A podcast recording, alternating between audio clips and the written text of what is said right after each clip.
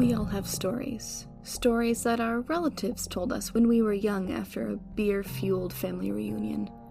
The sun has gone down, and we've gathered around our schmoozed up uncle, and he starts to tell us a tale of a haunted road. sure. He starts to tell of a drive where suddenly your headlights go out, your phone battery dies, and the windows roll themselves down. What could this be? It's Seven Sisters Road, one of the most haunted roadways in America. Yet another reason we don't look in the trees.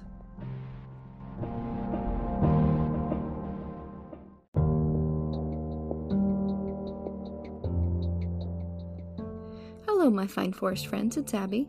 Today's episode came from a suggestion from one of my listeners, Mackenzie. Thank you for the suggestion, Mackenzie. Don't forget you can send in all of your stories and suggestions to dlittpod at gmail.com. This is the best and easiest way for me to read what you have for me and to help ensure that your input doesn't get lost. Let's get into it, shall we? Today we're talking about Seven Sisters Road, known as L Street. This road is approximately five miles southeast of Nebraska City, Nebraska. This road is a shadow of its former self. It's a dirt road crossing four rolling hills. The local legend is that a farmer lived on this road in the early 1900s. This farmer had a falling out with his family, which drove him crazy with rage. As the story goes, he lured his seven daughters out of their house and hung them one by one on each of the seven hills along the road. The hills have been altered over the years since, and no one knows what happened to the bodies of the girls to, or to the farmer after this. Now, I will acknowledge that there are many versions of this story. One of the most popular versions is that it was the farmer's son who committed this heinous act. Not my place to say exactly which version of the story is correct. You can take that up with someone from Nebraska. The variations of the account of exactly what happened could have to do with the fact that there is no official report of this crime in a newspaper or otherwise. This has been passed down by people in the area since it happened more than 100 years ago. Since that day, the road is said to be haunted by the restless spirits of these girls who were innocently killed. Those driving along have given reports of having heard terrified women screaming for help. Others have heard bells ringing that seem to come from nearby private cemetery. There also seems to be a malicious force which will cause drivers to have car troubles as they traverse the road. People have had their engines stall suddenly, their headlights dimmed, their speedometers frozen, and their windows rolled up or down, seemingly on their own. There have also been testimonies of shadow people in the darkness, which we've covered on TikTok. Figures with red eyes that appear to be watching them. These figures seem to speak in muffled whispers and appear with sudden changes in the wind. This is a pretty common story that people in our hometown might tell. Something awful happened down at the insert location here. Now it's haunted and spooky, don't go there. The part that makes this one different is just how much reporting it's gotten and the consistency of each story. The understanding of those in the area is to avoid the road if possible. The fact that it is now decrepit and abandoned, it's all too coincidental. There must be some truth behind it. We'll hear a story about this haunted road up next.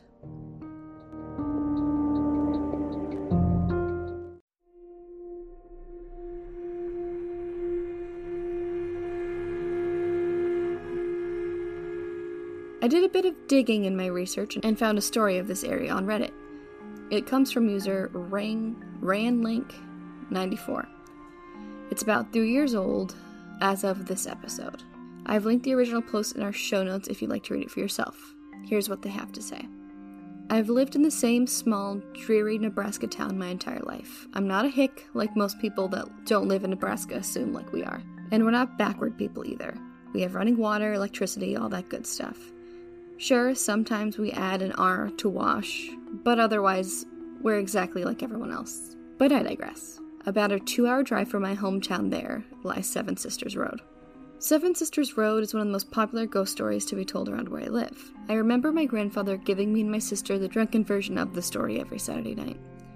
I would sit on the edge of my seat while he spouted beer fueled nonsense about the road, fascinated by what my eight year old mind could piece together. And I made it my life goal to actually get to go drive down that road one day and see if the legends were true. The Seven Sisters Road, for those who don't know, is a sketchy, unmaintained stretch of road a few miles outside of Nebraska City. Now, Nebraska is no stranger to gruesome tales. We have the Witch's Brid, the Ammunitions Depot in my hometown, among others, but this has always stood out. This is by far the most blood curdling piece of folklore that this state has to offer. It starts with a man, as most of these tales do. He lived on the stretch of road with his seven daughters, and one day, for some unknown reason, he went completely bonkers and killed every last one of them. He lured them out of the house one by one, leading each one to a separate hill, and hung them from the trees. Driving down the road can be dangerous. Cars will stall, headlights will dim, Phone batteries will die without warning. Perhaps the most chilling thing is hearing the screams of the Seven Sisters.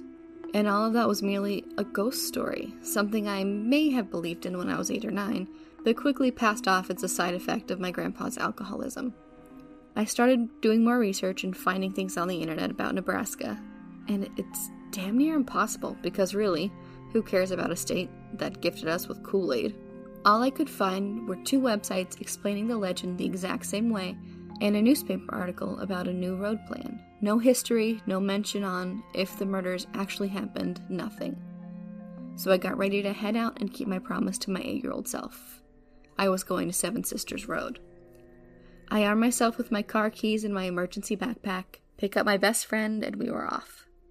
An hour and a half, two hours later maybe, saw us on the outskirts of Nebraska City, we stopped in town to fuel up, grabbed some snacks, and headed back out.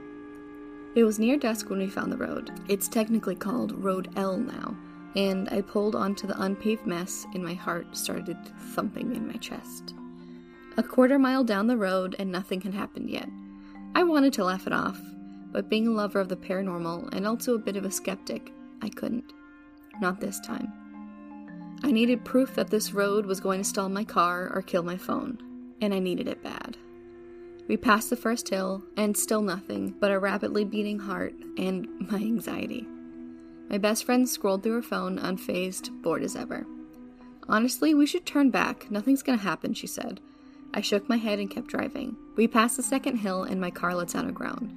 Did you hear that? I asked, turning to my friend. She just rolled her eyes. Okay, yes, but literally, your car always makes weird noises. That doesn't prove anything. Smartass. I didn't say anything for a minute until my headlights flickered. Did you fucking see that? I pointed excitedly. I did. My friend's face had gone white. What's up? You look sick. I reached down to the cup holder and handed her a bottle of water. Drink this. Dude, my phone is dead. I had half a charge, she croaked after taking a sip of water. I laughed, giddy with the delight that we were actually getting results from this trip. After visiting most of the so called paranormal locations in this boring ass state, we are finally getting somewhere. This is amazing, I shouted. We were somewhere past the fourth or fifth hill, the sun finally having gone down. The pink streaks in the fluffy clouds completely gone, leaving darkness in their wake. It wasn't until we were passing the sixth hill that the screaming started. My blood ran cold. Now, the legend always recounts it was where the sisters could be heard screaming, never the father. But the screams I heard were definitely male. I could hear distinctly female screams too, but they were always answered by a deep masculine voice that turned my blood to ice. We need to go, my friend stated plainly, her voice deadpan. Her white moon of a face illuminated by my dashboard lights, I nodded. The male voice sounded so much closer than the screaming of the sisters. They sounded as though they were coming from inside the car itself. And I willed myself not to turn around and check in the back seat, scared of what I might find. I swallowed painfully, my car rocking and rumbling down the rest of the road until we passed the seventh hill and eventually stopped. The road was still unpaved but maintained. My headlights weren't flickering, but most importantly, there was dead Silence. There wasn't a single scream to be heard. My friend and I let out a simultaneous sigh of relief. There was no way in hell I was going to go through that road to get back to Nebraska City. Nobody could pay me enough to do so. I don't know what made it worse the fact that the screaming male sounded close enough to be in my back seat, or the fact that we could have been stranded and nobody would have known. But I do know one thing Seven Sisters Road is definitely not some crackpot, drunk, fictitious rambling. If you decide to make the trek out there, please, please, please be careful. Carry a map instead of a GPS, and always bring at least one more person. You never know what could happen.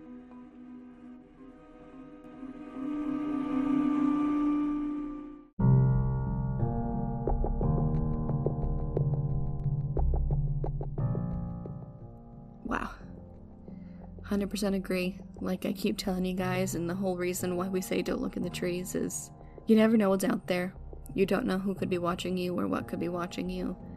And if you do want to be a little bit brave or maybe a little bit stupid, I know. We've all done it. We've all been there. We've all done stupid things. Please don't go alone. I'm so glad this writer had a friend with them. And shout out to all my Nebraska listeners. This one was crazy. The tragedy of this horrific event must be imprinted on the area, never letting those who were involved rest in the afterlife.